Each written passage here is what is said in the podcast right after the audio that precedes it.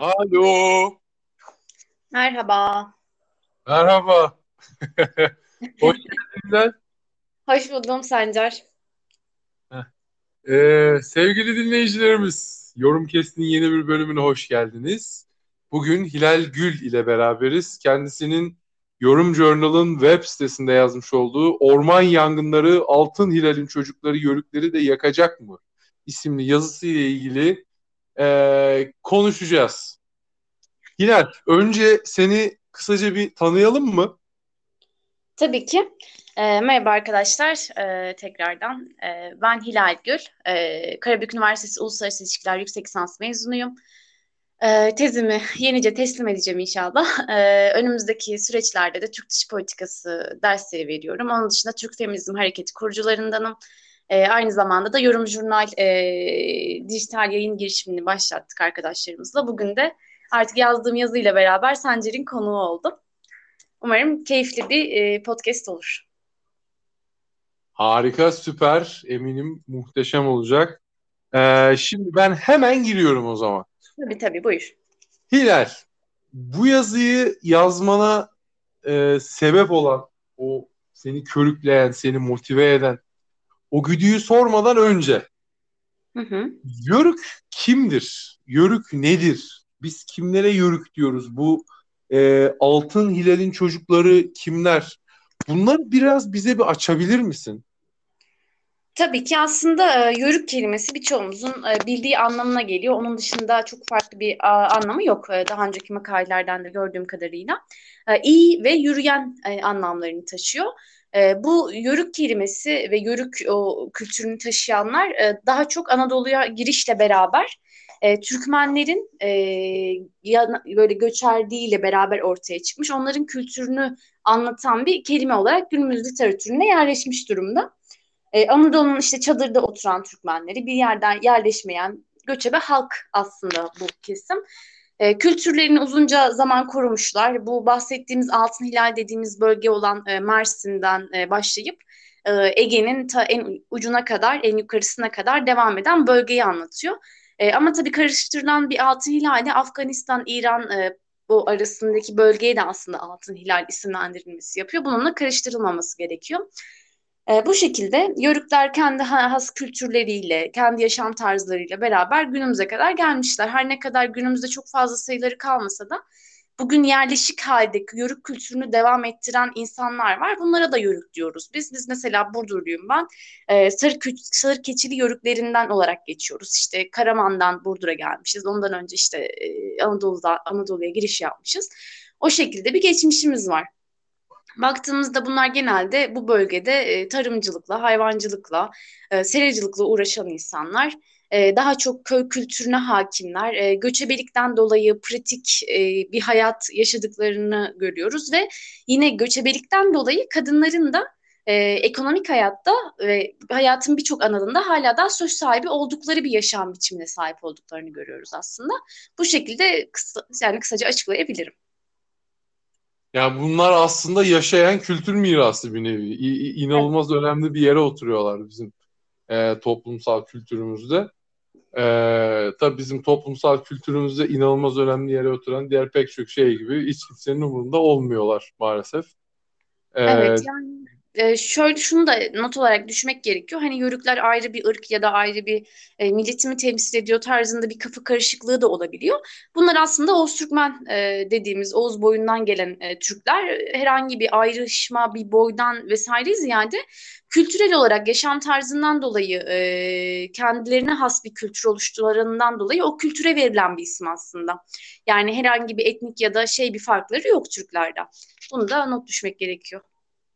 Ya bu aslında tam doğru bir tanımlama değil ama yani sonuçta farklı bir kültürel şöyle yani benim birazdan yapacağım tam doğru Hı-hı. bir tanım olmayacak ama e, şöyle söyleyeyim aslında bu insanlar zaman yolcusu gibi yani bizim geçmişimizden e, bize çok şey taşıyorlar ve bizim şu an hayal bile edemeyeceğimiz hele ki e, büyük şehirlerde yaşayan metropollerde yaşayan insanların hayal bile edemeyeceği pek çok tadı çok böyle taze şekilde koru, korudukları için yani bu insanları böyle bir zaman yolcusu gibi bile düşünebiliriz. Farklı bir kültürel evrimleri olduğu için çok doğru bir tanımlama olmamakla beraber yani insanların kafasında bir fikir oluşturması için yaşayan kültür miras nasıl bir şeydir?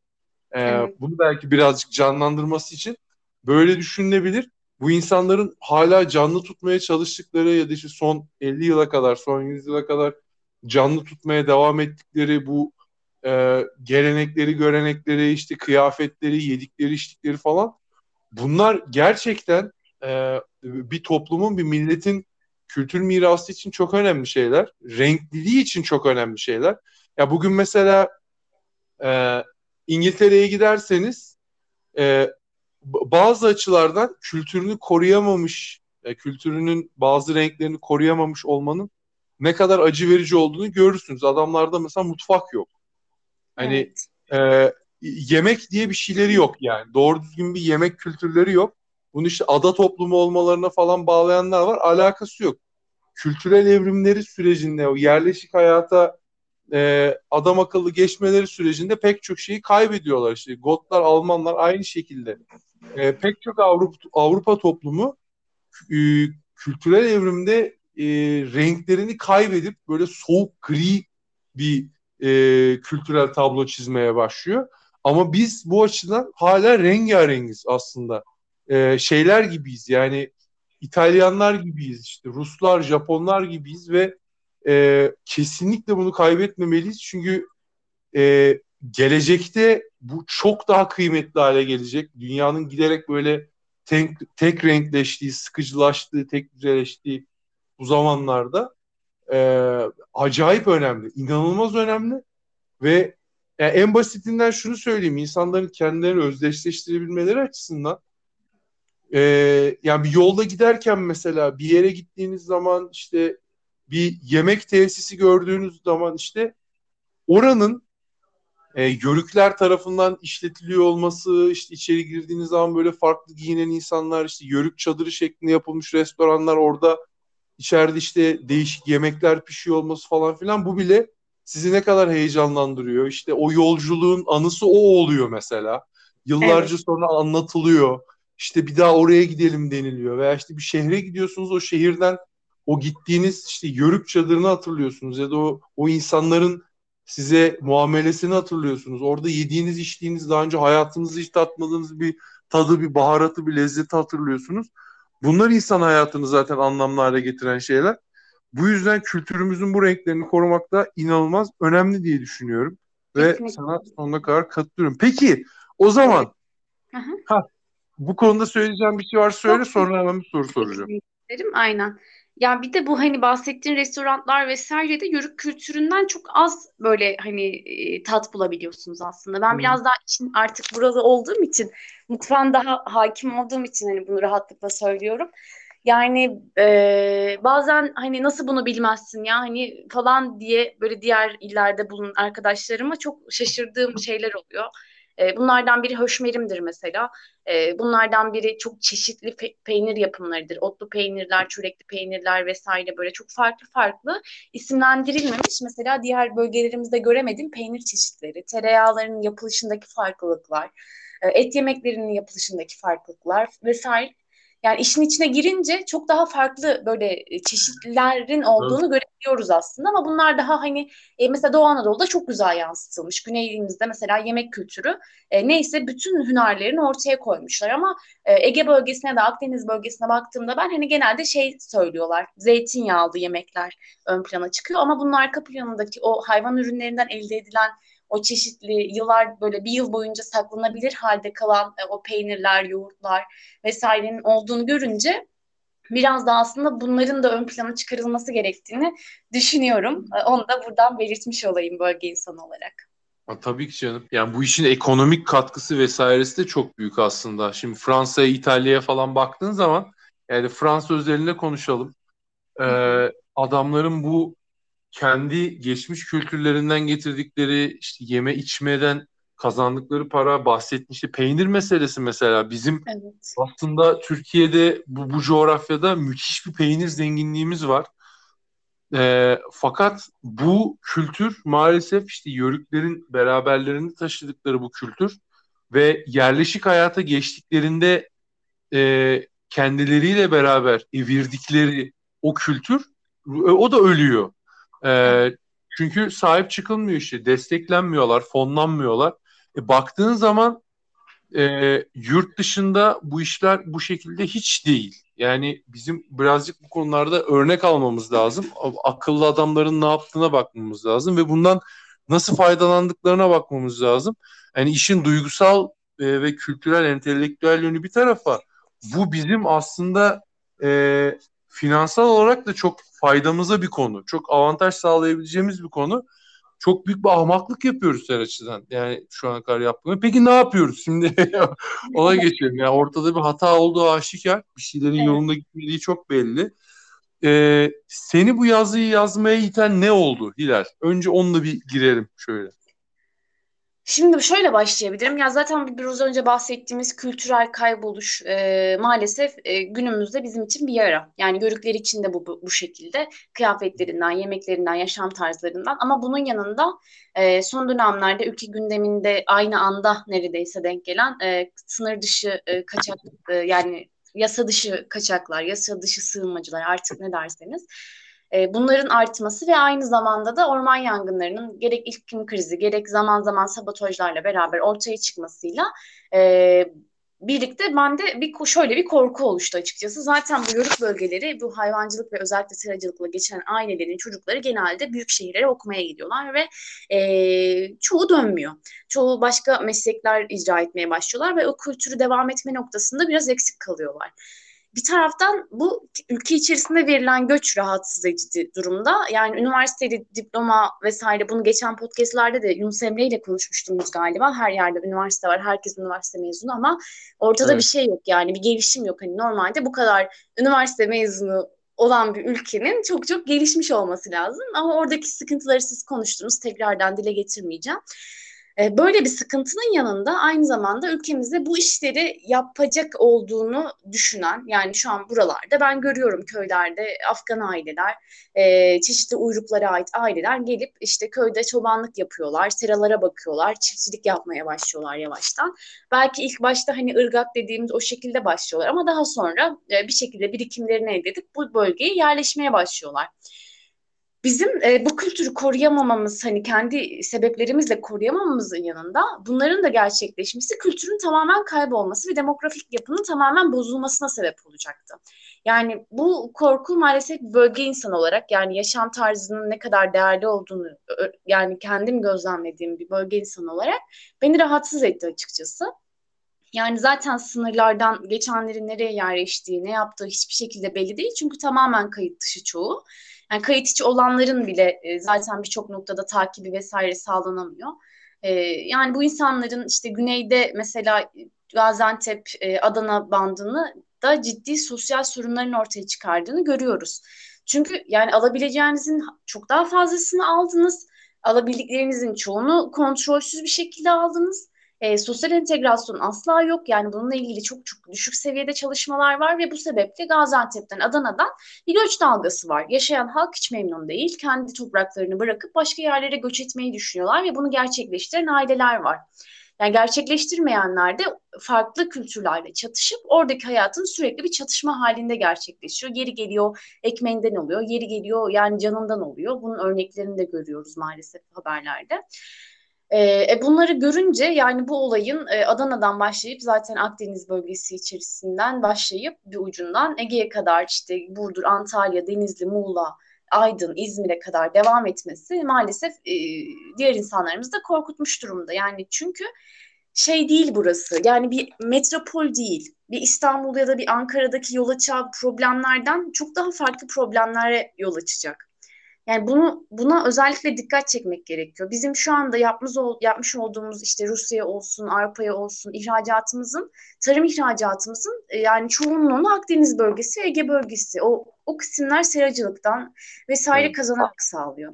Yani bu ekonomik şeyi tamamen e, burada yaşayan insanların elinden alıp onları askeri ücrete mahkum edip e, yasa dışı bir şekilde, kontrolsüz bir şekilde içeriye giren e, sığınmacıların, mültecilerin artık nedenini yani çok farklı terimler kullanılıyor. Bazıları yanlış ama halka bir şekilde o şekilde lanse edilmiş. O yüzden hani farklı farklı söyleyebilirim podcast içerisinde.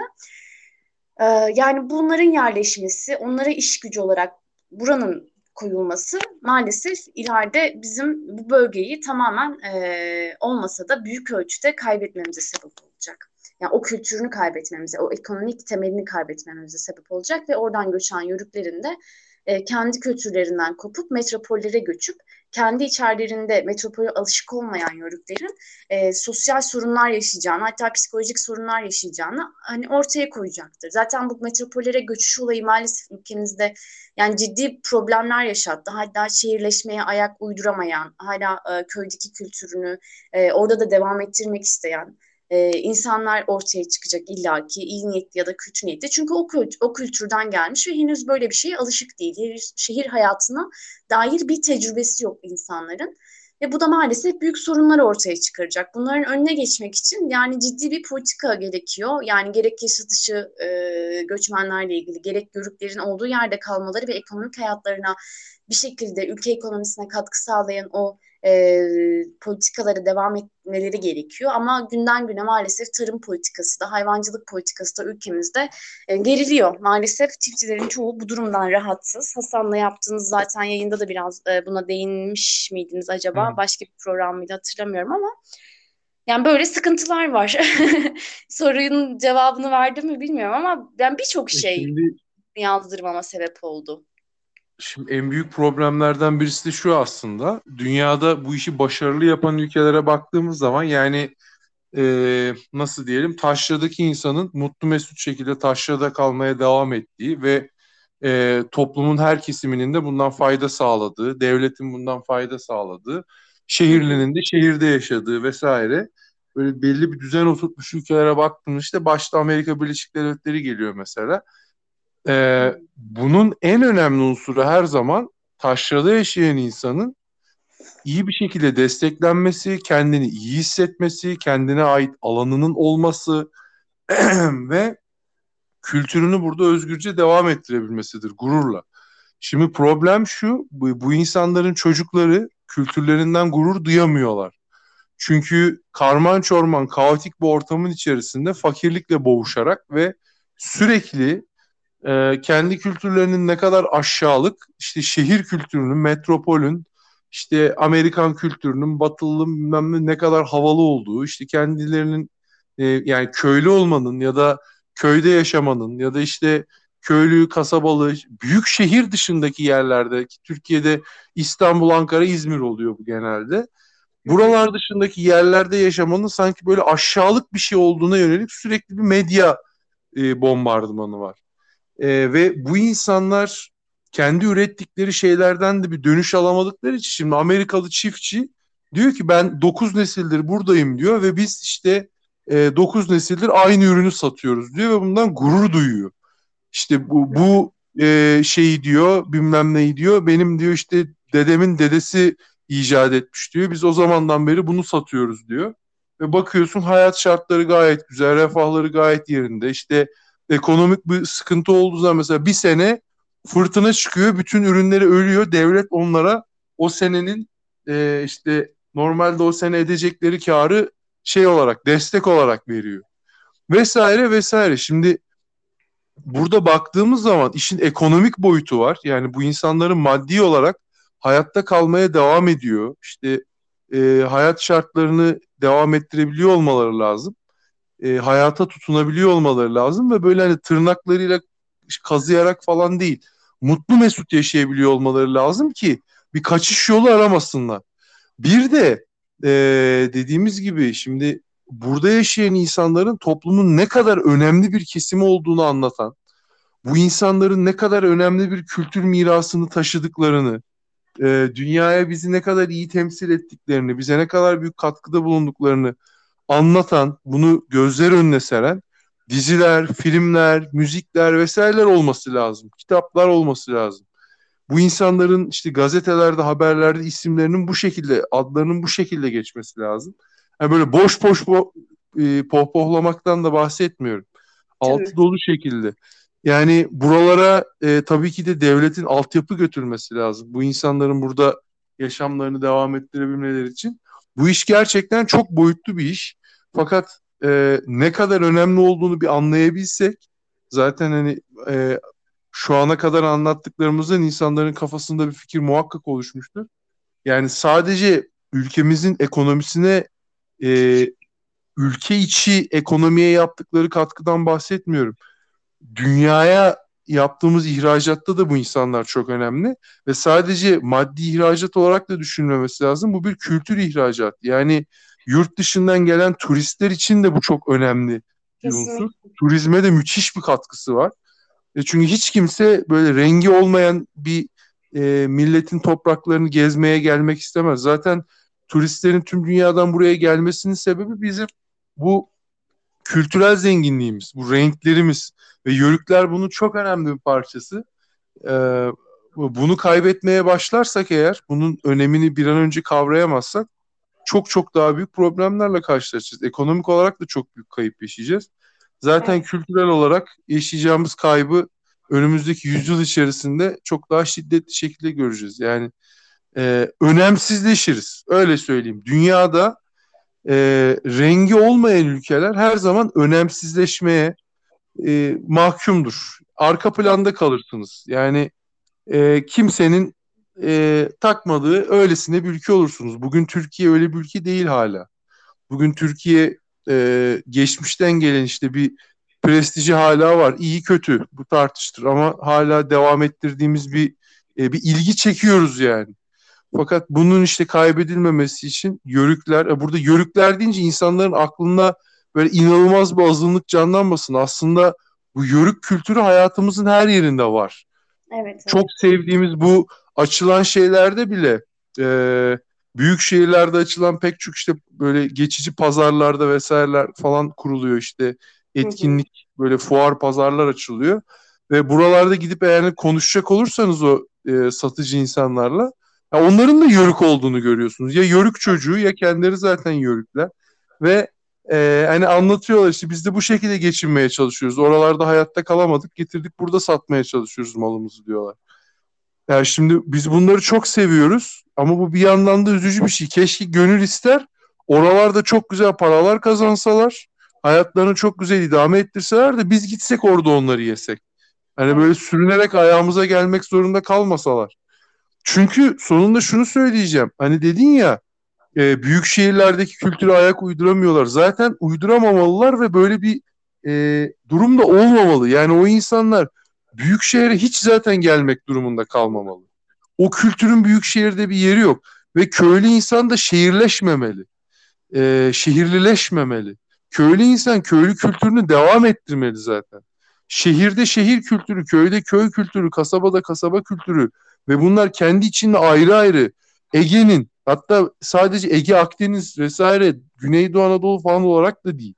Yani Mardin'in bilmem ne köyünde ayrı bir kültür, ayrı bir peynir, ayrı bir işte içecek, ayrı bir et pişirme tarzı falan filan. Bunlar e, kendi içinde böyle dallana budaklana devam edebilir. Bu da pek çok işte e, tamamıyla yine devlete e, dönüp dolaşıp bağlanan, dayanan ve e, çok katmanlı pek çok sebeple ilişkili diyoruz.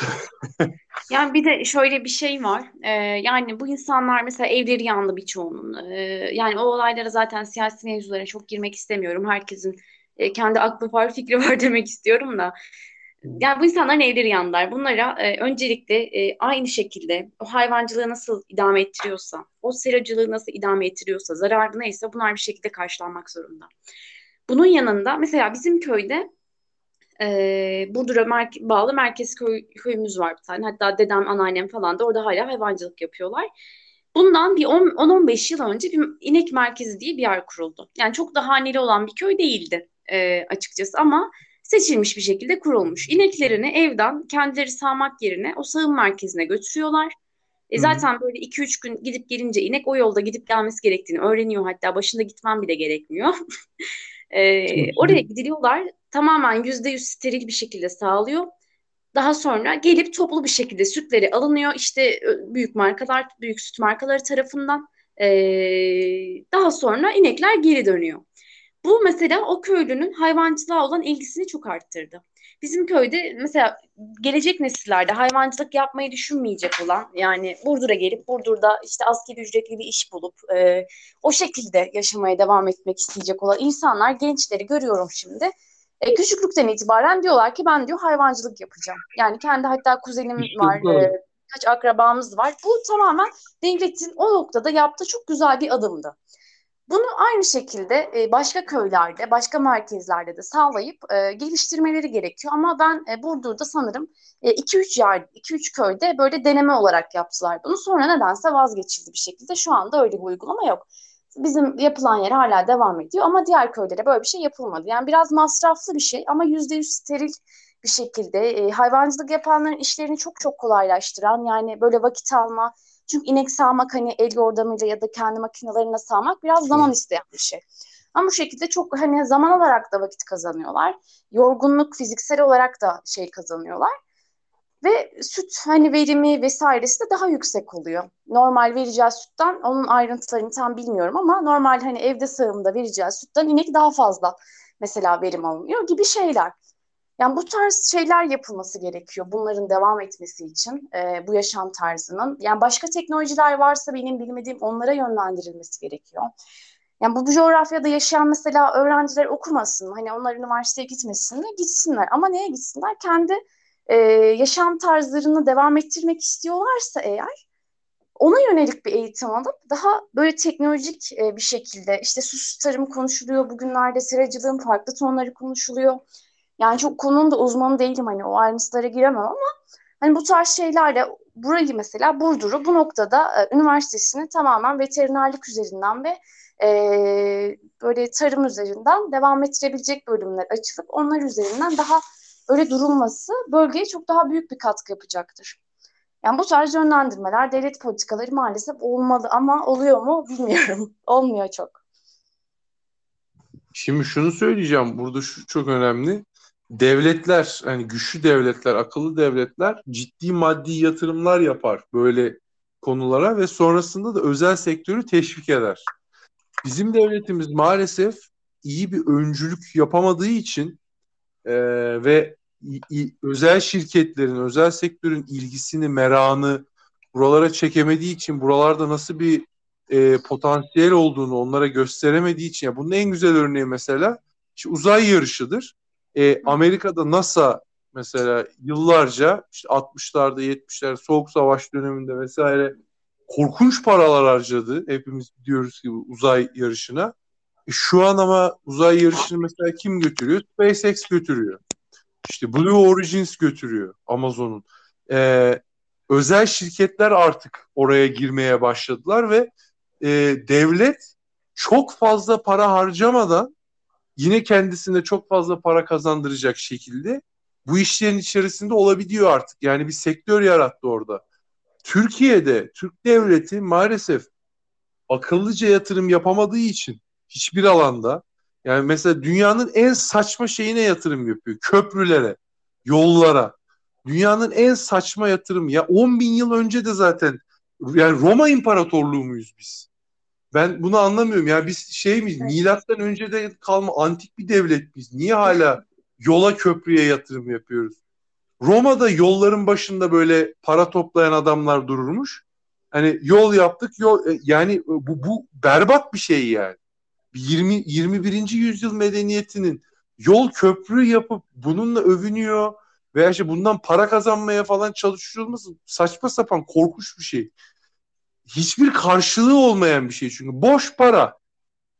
Karşılığı artık birazcık daha geniş bakmamız, birazcık daha vizyon sahibi olmamız ve hani ben buraya tamam büyük bir para yatırıyorum. Bunun karşılığında mesela bilim beklemeliyim, kültür beklemeliyim. Yani farklı çünkü uzun vadede bunlar çok çok daha büyük paralarda getiriyorlar. O yolun köprünün, havaalanının bilmem nenin getirebileceğinden ve beraberinde hiçbir boş yatırımın getiremeyeceği kültürel faydalar da getiriyorlar. Bugün mesela CERN'ün İsviçre'ye yaptığı kültürel katkıyı hangi yol, hangi köprü yapabilir, hangi havaalanı yapabilir?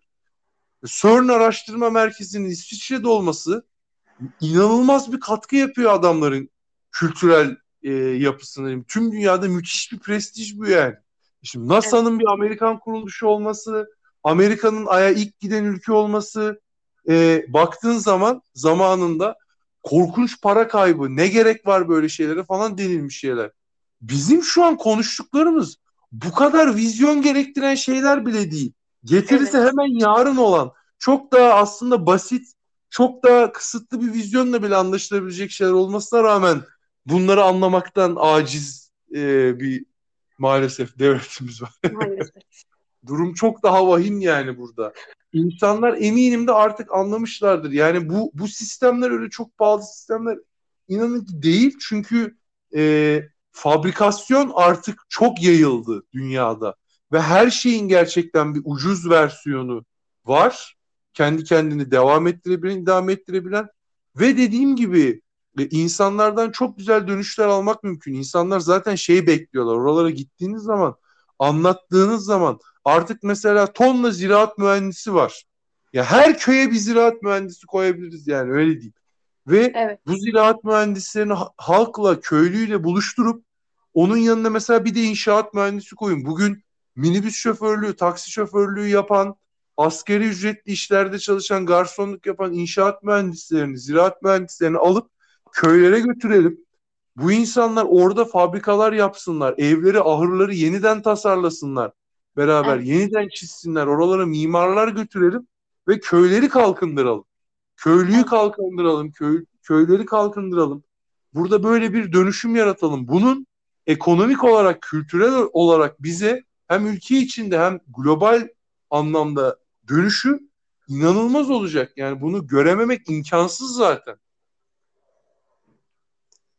Yani biraz işte ihale devletine döndüğümüz için ve Maalesef yani ya, bakkal kafası ya başka bir şey değil. Bakkal evet, kafasıyla evet. işletiyoruz. Yani, yani bilirim üzerinden döndüğü için işler yap işlet devlet meseleleri çok fazla e, üstelendiği için de bu köprüler, yollar vesaire sürekli gündemimizde maalesef. Yani biz şey zannettik sanırım toplum olarak. E, herkes böyle şehirleşince böyle medeniyetler seviyesine ulaşmış olacağız falan gibi bir şey zannettik. Oysa yok böyle bir şey. Yani Hollanda'ya bakıyoruz. Adamlar hani küçücük bir toprak üzerinde e, neler neler yapıyorlar. İsrail'e bakıyoruz tarım anlamında yani. Neler neler yapıyorlar. Yani biraz bunları yatırım yapıp da bunlarla da beraber yani illa hani sanayileşme kesinlikle vazgeçilmez bir şey ama ya madem senin elinin altında olan şu anda bu yani madem senin toprakların buna çok müsait, madem bunu yapacak insanın var, bunu bilen insanın, bunu geliştirmeyi bilecek insanın var. Yani niye bunu bir devlet politikası haline getirip e, daha çok üstüne gitmiyorsun? Yani bilmiyorum hani böyle üstten üstten konuşmak gibi olmasını da istemem kesinlikle. Yani tamamen e, her ne kadar aile olarak e, ucundan kıyından çiftçiliğin vesaire içinde olsak da yani sonuçta kendim birebir yapmıyorum bu işi ama yani okuyorum, bakıyorum e, bu yeni teknoloji işte tarım, susuz tarım, işte damlama yöntemi hala da mesela burada damlama yöntemine geçilememiş. E, hala daha bu silaj dediğimiz suyu tamamen bitiren, e, hayvan yemi olarak kullanılan şeylerin çok fazla ekildiğini, işte Burdur Gölü'nün kuruma sebebi e, diğer barajlarımızın çekilme sebebinin bu olması, bunun gibi yani çok fazla su israfına neden olacak ürünlerin ekilmesi. Yani o kadar farklı ve yanlış yapılan böyle kontrolsüz yapılan şeyler var ki hangi birini gerçekten şu an söyleyeceğim bilmiyorum. Ama umarım yani bir gün e, devlet aklı mı deriz artık devletin okumuş e, insanları yani bununla uğraşan kendini bu işe adamış arkadaşlarımız bir gün e, önemli karar verici yerlerde olurlar ve bu politikaları gerçekleştirirler. Bugünden biz tarihe not düşmüş olalım. Evet aynen öyle. Yani bunların önemini anlayabilecek kapasiteye sahip insanların e, o aydınlık seviyesine ulaşabilmiş insanların daha iyi yerlere gelip daha çok çabalayıp e, artık karar merci olması lazım. Başka türlü zaten bu sistemin değişmesi ya da daha iyi gitmesi mümkün değil. Evet. Ee, çok çabalamamız gerekiyor gerçekten. Yani yurt dışına kaçmak vesaire falan filan değil. Orada zaten işler yolunda gidiyor. Orada size ihtiyaç yok arkadaşlar. Kimsenin sizin Hollanda'ya gidip de Hollanda tarımına katkıda bulunmanıza falan ihtiyacı yok. Hollandalılar gayet mutlular zaten. Amerikalılar da gayet mutlu. Ee, bizim size burada ihtiyacımız var. Ee, buraları beraber toparlamamız için hep beraber çalışıp kendimize e, güzel yarınlar inşa edeceğiz inşallah. 35 dakika olmuş. 2021 standartlarında korkutucu bir süreye doğru gidiyoruz. Ee, insanların e, rahatça dinleyebileceği bir podcast olsun istiyorum. O yüzden evet. sevgili Hilal varsa son sözlerini alıp yavaş yavaş tamamlamak istiyorum. Zaten e, değinebileceğimiz hemen hemen her şeyi değinmiş olduk. Evet. Sivri sözlerimizi de gerekli yerlere batırdık diye düşünüyorum. Anlayan anladı artık. Var mı son söyleyeceğim evet. bir şey? Yani son olarak şunları söyleyebilirim. Ee, biz bugün e, üniversite okuyup bitirmiş bir sürü e, genç arkadaşlarımız var etrafımızda. Bir şekilde hayatta kalmaya çalışıyorlar. Bir şeyler yapmaya çalışıyorlar. E, bu tarz mevzuları illaki hani devletin bir politika haline getirip e, bir şeyler yapmasını beklemeden belki de kendimizin bir şeyler yapması gerekiyor. Bunu not düşmek isterim. E, bugün bir önceki telefon konuşmamızda Sencer'e de bahsettiğim bir arkadaşımız var. İsmini şu an hatırlayamayacağım ama e, Burdur'da mesela şu anda susuz tarımı başlattı. Amerika'da doktorasını yaparken bırakmış gelmiş ben demiş tarım yapacağım. Yani çünkü burası gerçekten çok müsait buna ve hani e, yaşam standardı olarak da yani refah gerçekten böyle işin ehli bir şekilde yaparsa refaha ulaşabilecek e, şeyi de var. Yani gayet de kazandırır. Ve bir girişimde bulundu. E, burada hem kadınlara istihdam sağladı hem kendisi doğal bir yaşamın içerisinde ve topraklarını değerlendirdi. Yani eğer imkanı olan arkadaşlarımız varsa bu ister doğrudan işin içine atılmak olur, ister e, bir girişim kurup e, yani tarım danışmanlığı olabilir. Bunu yapan arkadaşlarımız var. E, gerek hayvancılıkla ilgili bir sektörde danışmanlık olabilir. Bu tarz işlere eğilip e, gerek dernek çalışmaları olabilir, gerek yani dediğim gibi böyle bir şirket üzerinden yapılabilir. Bunlara eğilmeleri de bizi yani küçük küçük adımlar olsa da geleceğe taşıyacaktır diye zannediyorum. Buradan da bu arkadaşlarımıza seslenmiş olalım. Yörük kültürünün çünkü devam etmesi, bu topraklarda bu tarımın, hayvancılığın devam etmesi ve o kültürel mirasın senin de vurguladığın devam etmesi gerçekten çok önemli. Son sözlerim de bunlar olsun. Teşekkür ediyorum biz dinleyenlere. Evet yani gelecekteki boşlukları görebilenler her zaman daha mutlu ve e, müreffeh olurlar, refah içinde olurlar.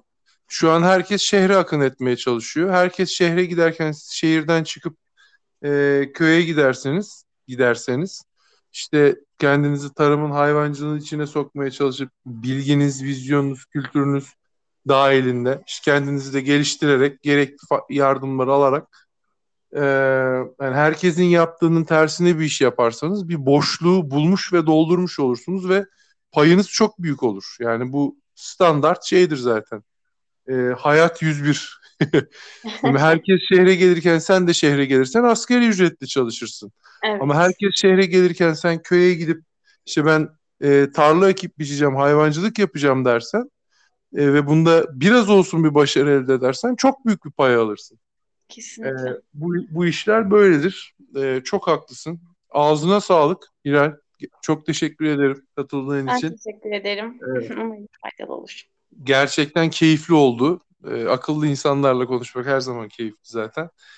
Ee, sizlere de çok teşekkür ediyoruz sevgili dinleyicilerimiz. Umarız çok sinirlenmişsinizdir, e, küplere binmişsinizdir, çıldırmışsınızdır ve e, bu şu an şöyle oturup bir hayatınızı e, tekrar planlamayı düşünürsünüz. Çünkü gerçekten sıradan bir hayat yaşamak hiçbir zaman mutlu bir ölüm getirmiyor insana. Ee, yani o, o hayatın sonuna geldiğinizde böyle pişman pişman oturup da ya ben hayatımda ne yaptım demeyin. Anlamlı bir hayatınız olsun. Bunun içinde bir şeylerin yani kötüye gittiğini gördüğünüz bir şeylerin değişiminde bir rol oynamaya çalışmaktan daha iyisi yok bence. Evet kendinize çok iyi bakın. Dinlediğiniz için çok teşekkürler. Hilal iyi akşamlar. İyi akşamlar. Hoşçakalın. Hoşçakalın.